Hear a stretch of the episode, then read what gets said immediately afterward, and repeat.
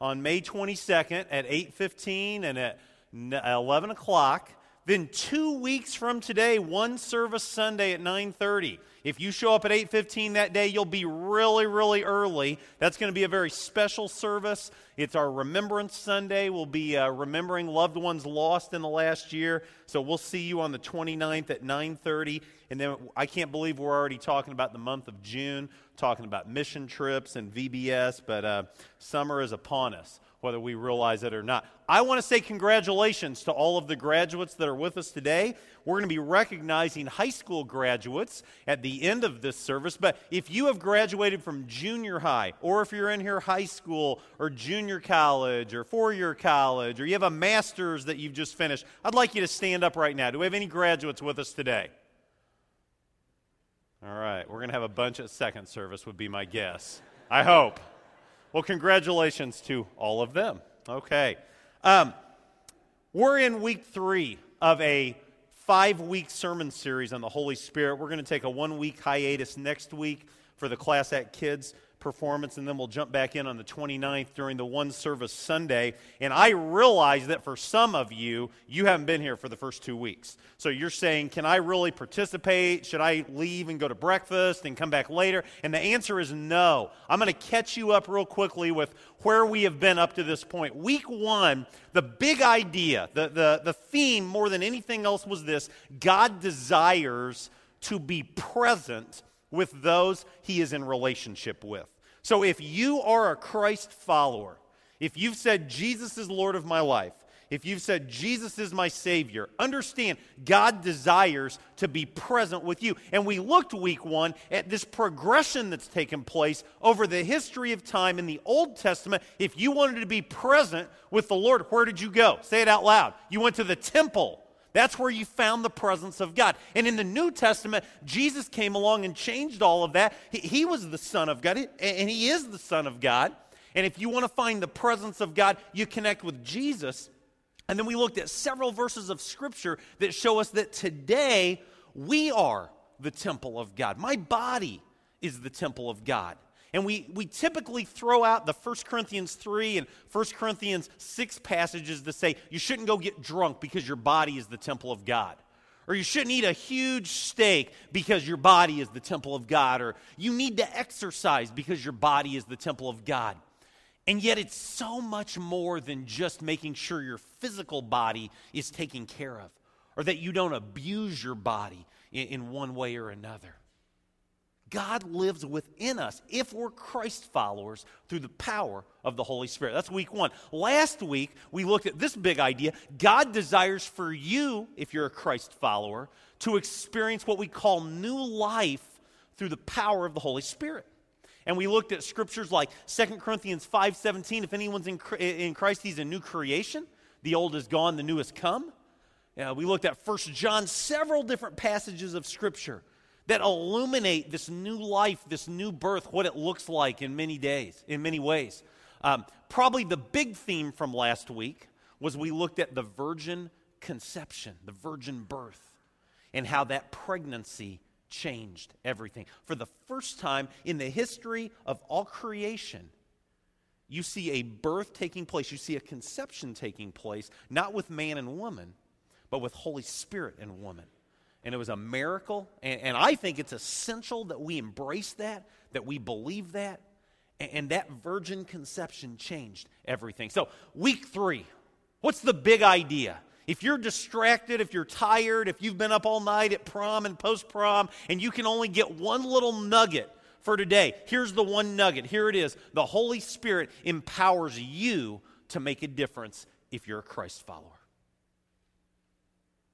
If Jesus is Lord of your life, understand the Holy Spirit, not the Holy Spirit, can empower you.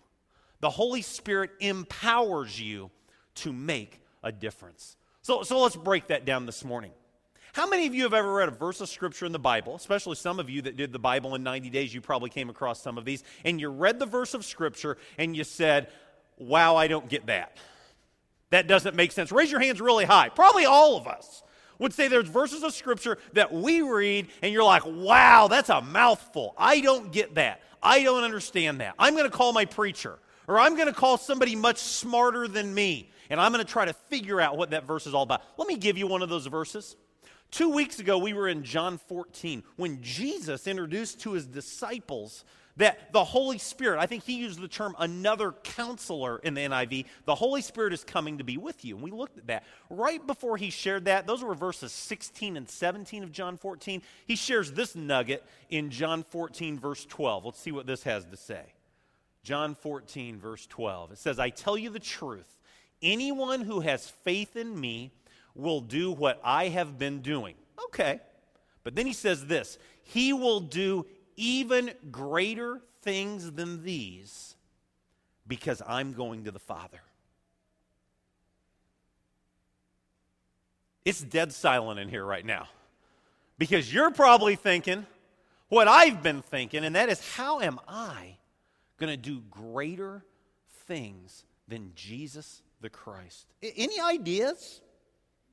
I know we're not real big in, you know, talk back audience participation, but what do you think? Can you do something greater than Jesus Christ? Just let that sit with you for just a moment. Jesus said to his followers, Not only are you going to do what I've been doing, you're going to do even greater things than these because I'm going to the Father. Let's just leave that out there and let's move on. And let me give you this observation as we start kind of the bulk of the message today. Americans are and always have been fascinated with power. Would you agree or disagree? Okay, before gas went to like $4.09 a gallon, which I think is what the price is in Clinton today, um, many of us men, we love to think about purchasing a vehicle that had what? A lot of power. A lot of power. My first vehicle was a 1976 Plymouth Grand Fury and it had a big old huge engine it just sucked the gasoline now the good thing is back in those days when i started driving i was paying like 79 cents a gallon you know so i didn't really it seemed like a lot at the time but it wasn't that big of a deal but i loved the power I loved to be at a stoplight in my big old boat of a car and look over and see one of those gas efficient models that were just starting to come out and just hit the accelerator. If there's any 16 or 17 year olds out here, don't ever try that, by the way. Don't do that. It's a bad idea bad things can happen. Don't do that. That's just kind of my public service announcement. But I like to do that. Take off, see the power. We love power. We're fascinated with power. And this morning's message is really all about power the Holy Spirit, power for your life. Here's our outline. We're going to go through this pretty rapidly. Number one, the Holy Spirit was the power Jesus used in his ministry. Secondly, we're going to learn that this same power is at work in Christ followers today. And then, three, I want to reiterate what I told you already the Holy Spirit's empowering you, but I want to answer the question why. Why is the Holy Spirit empowering you? So let's dive in. Number one, the Holy Spirit was the power Jesus used in ministry while on earth. If you have a Bible, turn to the Gospel of Luke. The Gospel of Luke. If you didn't bring your Bible, that's cool. We've got Pew Bibles. Luke is the third book of the New Testament. It's about three fourths of the way to the back of the Bible. So turn to the Gospel of Luke. We're going to be looking at several passages of Scripture from the Gospel of Luke. The first is Luke chapter 3. And in Luke chapter 3, we see the baptism of Jesus. Luke chapter 3, verses 21 and 22 says as follows Luke writes, When all the people were being baptized, Jesus was baptized too. Now, as he was praying, look at this heaven was opened, and the Holy Spirit descended on him in bodily form like a dove. And a voice came from heaven saying, You are my son, whom I love. With you I am well pleased. The Holy Spirit descended on him in bodily form like a dove. Some of us went through, walked through the New Testament during the month of February. Anybody in here go through, walk through the New Testament? Do you remember the symbolism for baptism? What was it? Anybody remember? It was a dove. And, and, many of us in the Christian church, we thought this ought to be the symbolism for baptism. That's where the dove comes from, right here. It, it, it's a symbol. And yet we see the power of the Holy Spirit coming upon Jesus. Right after this passage of Scripture, in Luke chapter 4, we see the temptation of Jesus take place. And if you're not really familiar with that, Jesus had to go into the wilderness for 40 days, 40 nights, didn't eat anything, and he was tempted by Satan during this time. But look at this comment here at the very beginning of Luke 4. It says, Jesus, full of the Holy Spirit, returned from the Jordan and was led by the Spirit in the desert, where for 40 days he was tempted by the devil. And he faced physical temptations, he faced the temptation for popularity. He faced the temptation for even more power, but it was through the power of the Spirit that he was able to overcome those temptations and remain true. At the end of that little narrative, we come to Luke chapter 4, verse 14, and it says, Jesus returned to Galilee, look at that, in the power of the Spirit, and news about him spread throughout the whole countryside. The power of the Spirit is with Jesus. And then in Luke chapter 11, we see this, this um, healing has taken place. Jesus has healed someone, and the Pharisees, the religious leaders of the day, they can't accept that. And they're claiming that, it's do, that, that he's doing this by a, by a demon, Beelzebub. And Jesus says, If I drive out demons by Beelzebub, by whom do your followers drive them out? If I drive out demons by the finger of God, the power of God, then the kingdom of God has come to you. And I honestly, this morning, if we had time, I could share with you 15 other verses of Scripture where Jesus illuminates this idea that it's the power of the Holy Spirit that Jesus is tapping into while doing ministry on this earth. Here's the big idea, though. We don't need 15 more scriptures because you're going to get this right here. Here it is The Holy Spirit empowered Jesus in a great and mighty way the Holy Spirit empowered Jesus in a great and mighty way. All right, let's move on to number two. We're moving right along. Number two is this this same power, the power of the Holy Spirit, it's at work in Christ followers today. Now, I want to just ask you right now I'm making that statement. That's kind of a, a thesis statement that I'm making today. And I don't want you to raise your hands on this, I don't want to embarrass anybody. Do you buy that or not? Do you accept that or not? If you're a Christ follower, do you accept that the power of the Holy Spirit is at work in your life today? I, I think if we were being really honest and very transparent this morning, and instead of 300 in the sanctuary, may, maybe we had 30, or maybe even four or five or six, and we were just kind of talking friend to friend. I think many of you might say, you know, I'm not sure I really believe that. I'm not sure when I consider Christ followers today. I'm not sure when I consider my life today. I would say that that same power is at work in me. And if that's how you feel, I guarantee you, you're not alone.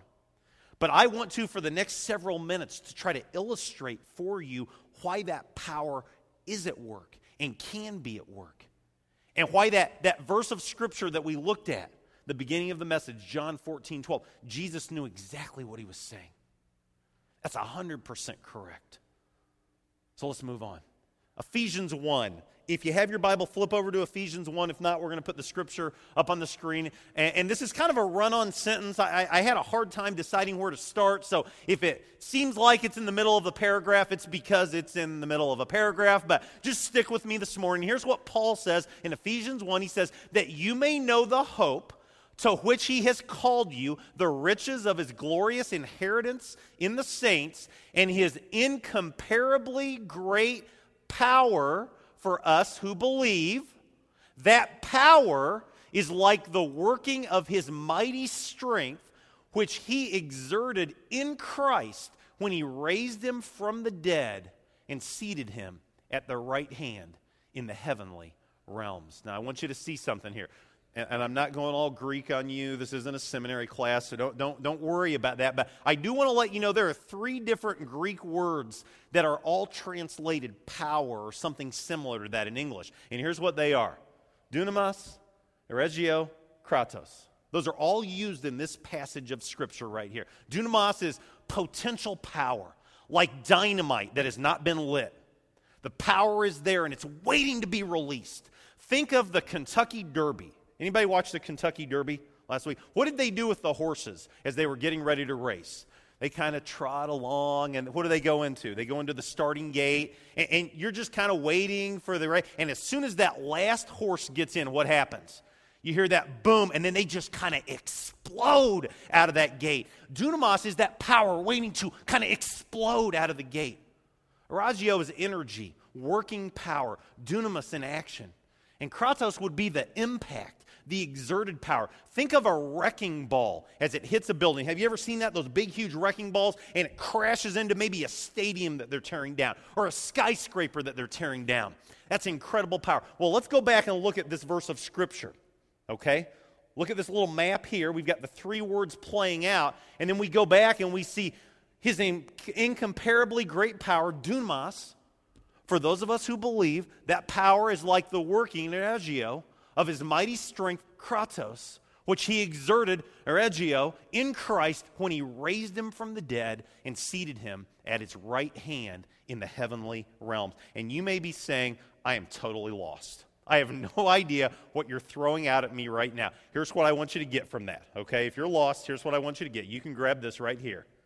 His power is real for Christ followers today.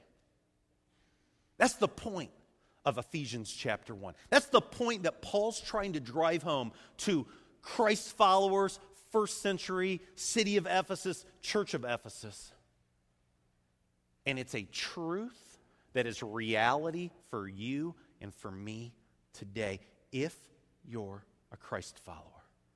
His power is real and it works in many ways, but I want to share with you two. This power is at work in Christ followers today. That's number one. But number two, his power is at work through Christ followers today. It's at work in me and it's at work through me. It's at work in you and it's at work through you. Number three, we're moving right along this morning. Number three, the Holy Spirit is empowering you. Why? Why is the Holy Spirit empowering you? This is where I, my personal humble opinion, um, this is where I think some Christians in 2011 kind of get off the reservation, so to speak. I think that, that they hear a message like this while the Holy Spirit's alive in me, it's at working in me, and they think, you know what, I, I'm going to just go do all kinds of healings. I'm going to do all kinds of miracles because the Holy Spirit is at work in me. If the same power that Jesus used is alive in me, then man, the sky's the limit. You know, look out, the show's ready to begin. Not, not, not quite the point in my humble opinion. So let me break this down for you. I think the Holy Spirit is empowering you, first and foremost, primarily to proclaim the good news of Jesus Christ. I think that's number one. I think that's most important. I think when you read through the New Testament and you read through probably maybe my favorite book of the New Testament, I really love Second Corinthians, but I love the book of Acts. I love the history. I love the birth of the church. And when you read through that, you see an incredible, incredible call to proclaim. And you see Christ followers stepping outside their comfort zone in a great and mighty way. Um, look at Acts chapter 4 for just a moment. And I need to give you a little background to this. In Acts chapter 3, Peter and John, they're going to the temple to pray. They did that all the time, by the way, praying all the time and they encounter somebody. You remember who they encountered on the way to the temple to pray? Anybody? Somebody that was crippled, couldn't walk. And if you grew up going to junior church, you probably learned a little song along these lines. Peter and John went to pray. They met a lame man on the way. He stuck out his palm and he asked for an alm. And this is what Peter did say Silver and gold have I none but such as I have give I thee. In the name of Jesus Christ of Nazareth, rise up and walk. Don't ever believe we don't have special music at First Christian Church. That was pretty special, wasn't it? It was actually pretty cheesy. But the point is this Peter and John, they didn't have any money. But they said, Brother, we're going to give you something much better than a simple coin. You're going to walk. And the guy reached down by his right hand, lift him up, and guess what he does? He walks. And he's walking and he's jumping, he's leaping, and he's praising God. Now, is that a good thing or a bad thing? That's a great thing, right? What do you think the religious leaders of the day thought of that miracle, thought of that healing? Were they two thumbs up? Way to go, Peter and John. Way to go, Jesus. Jesus rocks. Is that what they were saying? What were they saying? They hauled him in front of the Sanhedrin and they said, What in the world are you doing? Now, this is the same Peter that denied Jesus three times. This is the same Peter and John that spent a better part of that time frame from the crucifixion to even past the resurrection hiding behind locked doors. To say that they were afraid is an understatement. But see, something changed. When Jesus reinstated Peter, something changed uh, in Acts chapter 1 when Jesus ascended into heaven. Something changed on the day of Pentecost when the power of the Holy Spirit came down upon them. And I want you to hear what Peter had to say. Acts chapter 4, look at verse 8. It says, Then Peter, filled with the, what's it say? Holy Spirit, said to them, Rulers and elders of the people, if we're being called into account today for an act of kindness shown to a cripple and are asked how he was healed, then know this you and all the people of Israel, it is by the name of Jesus Christ of Nazareth. And then he adds this little editorial comment whom you crucified, but God raised from the dead, that this man stands before you healed. And then in verse 12, he makes this bold statement that I guarantee you did not go over well. He says, Salvation is found in no one else. There's no other name under heaven given to men by which we must be saved. They're scared no more. They are hiding no more. They're risking it all by proclaiming the good news of Jesus Christ. And what's really cool, we don't have a lot of time to dive into this, but I love the comment. It says later on that they, they look at verse 13, it says, when they saw the courage of Peter and John, and they realized they were unschooled, ordinary men, they were astonished and they took note that these men had been with Jesus. Another way of saying it is they couldn't believe the boldness that Peter and John had. They hadn't been to seminary, they didn't have any advanced degrees, but they did spend three years with Jesus the Christ, and they were filled with the power of the Holy Spirit. Let's move on real quickly to Acts chapter 7. In Acts chapter 7, let me back up. In Acts chapter 6, uh, most of us think of that as the deacon passage in Acts chapter 6. That's where there was this huge ministry need, and the, the, the, apostles were being sidetracked. They, they weren't able to, to focus on the ministry of prayer and the ministry of the word. So they raised up several individuals to help with this need of waiting on tables for widows. Just a great, great calling. And I want you to see how Stephen is described. Look at verse 5 of Acts 6. It says, The proposal pleased the whole group, and they chose Stephen, a man full of faith and full of the Holy Spirit. And then it lists several other individuals as well. And, Stephen started to preach. Stephen started to proclaim. And before long, Stephen is seized and he's taken in front of the Sanhedrin, the same group of people that Peter and John were so bold in front of. And Stephen just lays it on the line. Acts chapter 7 has like 58 verses in it, actually 60 verses. And almost every verse is Stephen's sermon before the Sanhedrin. He gives a great, great history of how God has been working. If you don't know your faith very well, read Acts chapter 7 sometime. Read all 60 verses. You'll learn a ton of history when you do it. But here's what I want you to understand Stephen is bold. Stephen is proclaiming the good news. And when he gets done, they're so ticked at him, they execute him, they kill him. They put him to death because he was proclaiming the name of Jesus. And yet, I love Stephen's last words at the very end of chapter 7. He says, Lord, do not hold this sin against them. Who's that sound like, by the way? Jesus. And then he says, uh, when he had said this, he fell asleep. Boldness to proclaim the name and the news of Jesus Christ. So, my challenge for you today why are you empowered? You're empowered to be bold. We'll talk a little bit later what that might look like. There's a second way that I believe the Holy Spirit is empowering you, and that's to build up the body of Christ. There's an epidemic going through churches in 2011. It's not a new epidemic. And here's what it looks like Christians trying to tear down the body of Christ. Now, many of them would never say, I'm trying to tear down the body of Christ. But that's exactly what's unfolding. They get fired up about things that, that don't matter. They get off focus, they get off purpose. And I believe the Holy Spirit is empowering you, secondly, not only to proclaim the good news, but to build up the body of Christ. In 1 Corinthians 12, the Apostle Paul says there are different kinds of gifts, the same Spirit. He says there's different kinds of service, the same Lord. He says there's different kinds of workings, the same God works all of them in men. And then in verse 7, he says, Now to each person, each one, man or woman, who's a Christ follower, the manifestation of the Spirit is given. Look at that.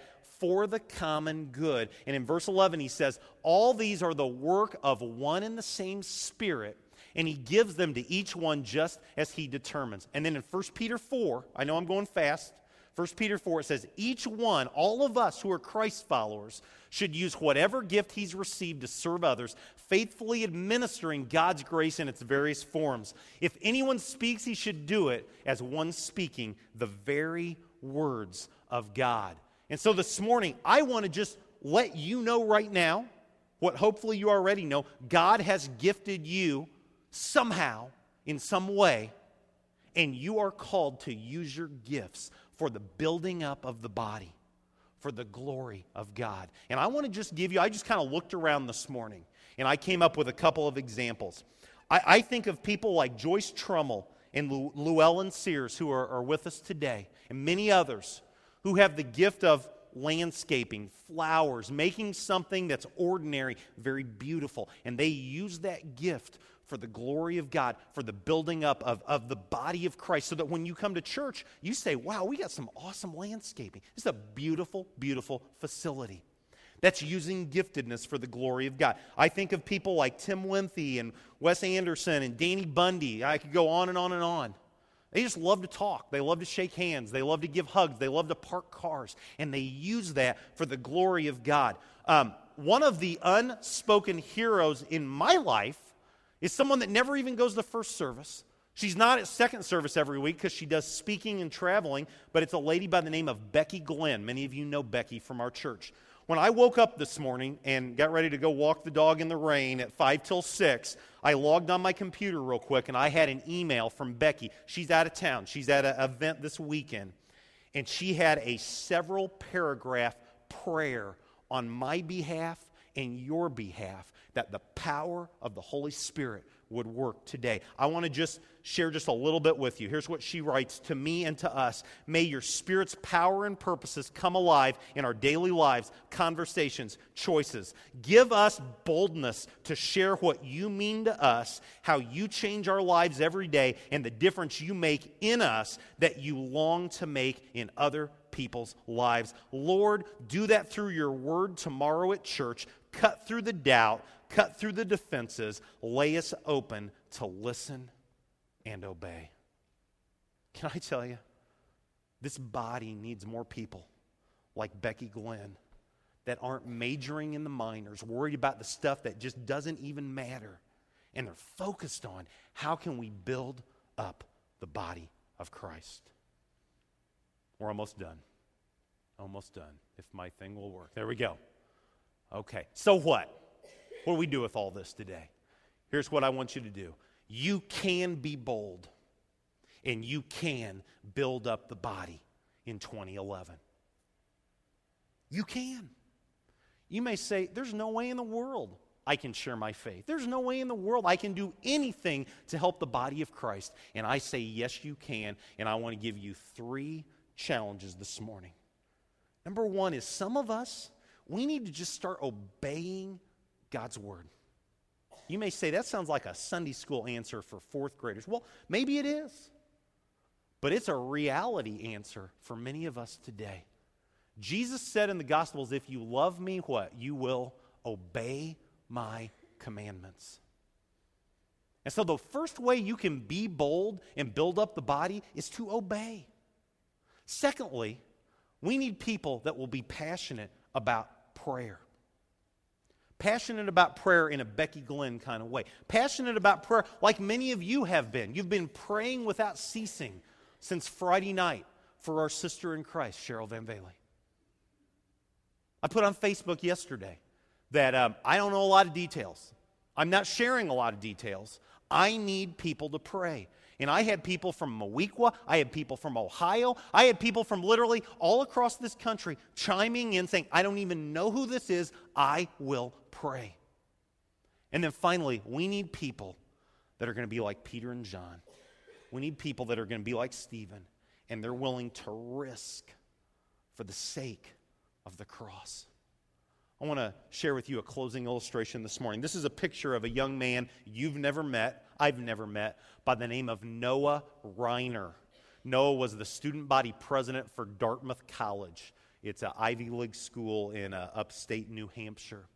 Um, this school was founded, believe it or not, as a missionary school uh, to, to, to win Indians, Native Americans, to the Lord but it is today considered to be one of the 10 most liberal schools in all of America.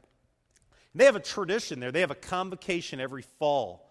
They have chapel service for incoming freshmen, and the student body president is able to get up and share an address. Noah Riner had that opportunity in the fall of 2005. In the fall of 2004, the student body president, a different individual, used that forum to proclaim the need for the legalization of marijuana. He spent 20 minutes talking to incoming freshmen about why pot should be legal in America. Noah Riner went a little different direction. He got up there and he talked about character. He invoked um, several alums from Dartmouth that had great intellect but failed miserably because they didn't have character.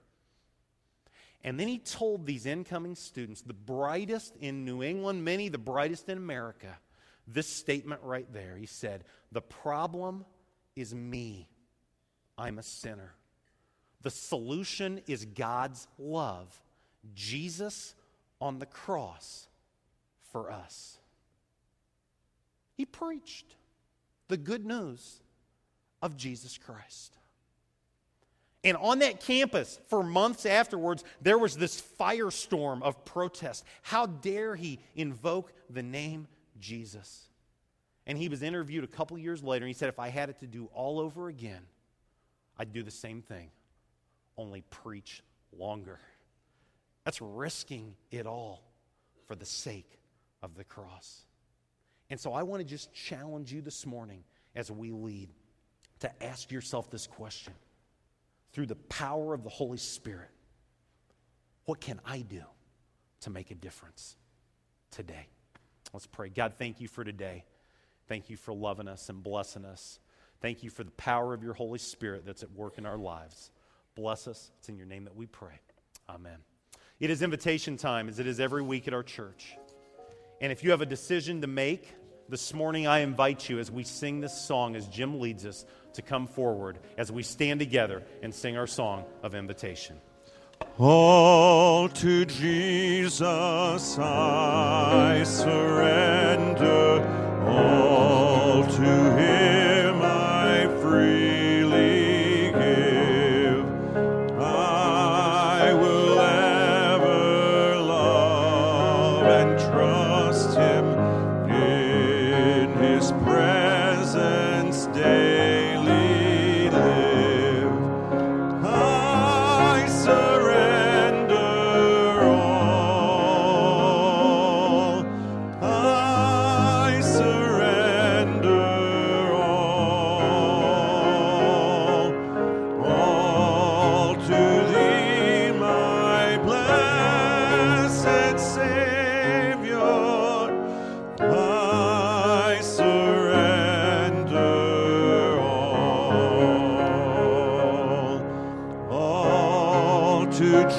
Jesus I surrender.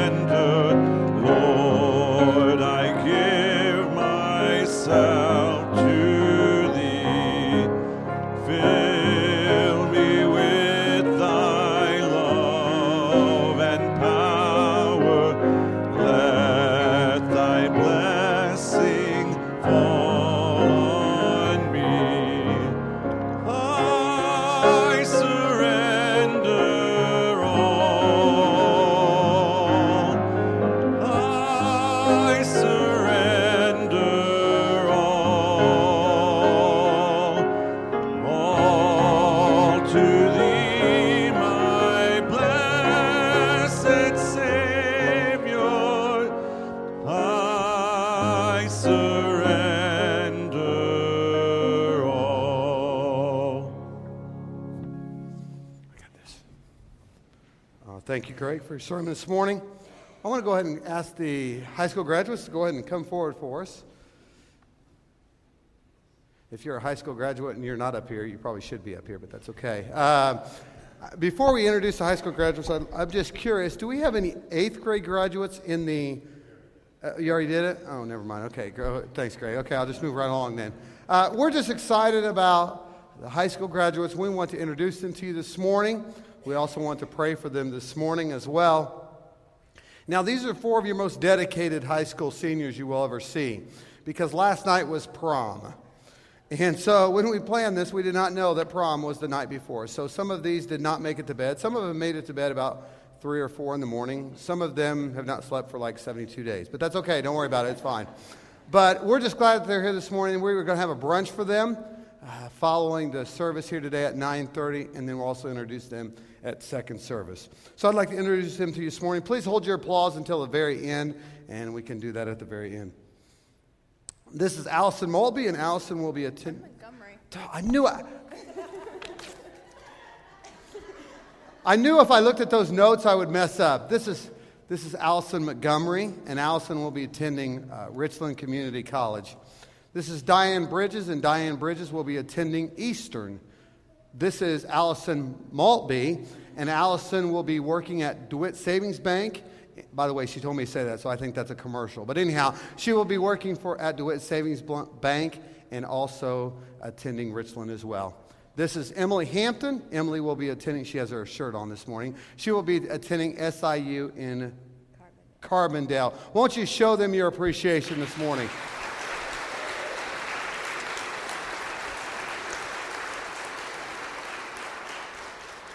Let's pray together.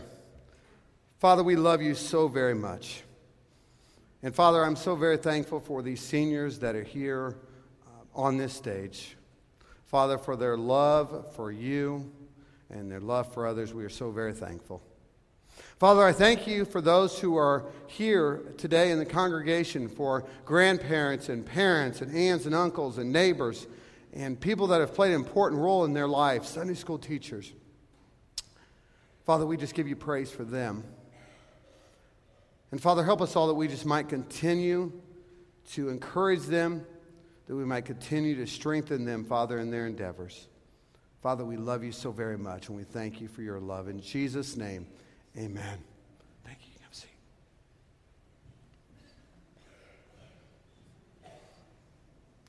I'll get it. Thanks.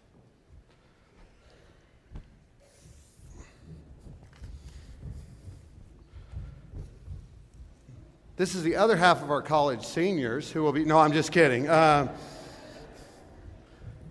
this is our Class Act ministry kids. Uh, these boys and girls have practiced on Sunday nights uh, starting in January, and there are a lot of them. There's about 38 to 40 of them, depends on how many show up on a particular night. And we're, we're excited about them. Next week, they will be doing their big performance at 8.15 and then also at 11 as well.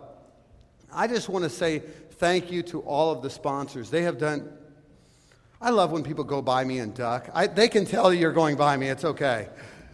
Um, they have done so very much. The sponsors have just done a tremendous job. And so I simply want to say thank you to the sponsors. So won't you show your appreciation for the sponsors that have done this great job with them?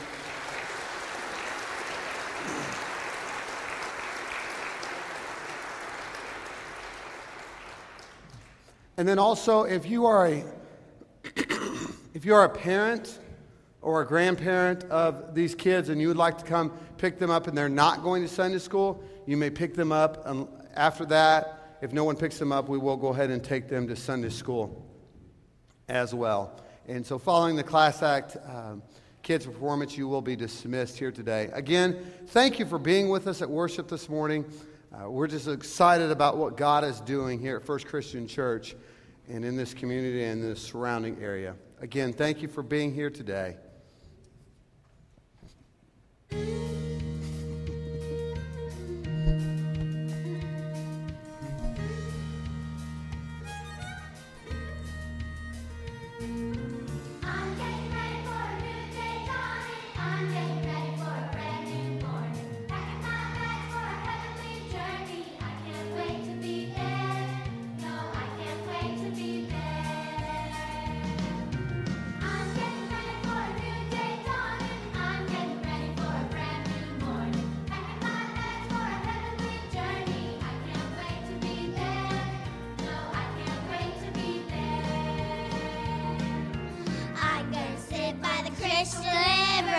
My feet in the cool, clear blue. I'm gonna sit with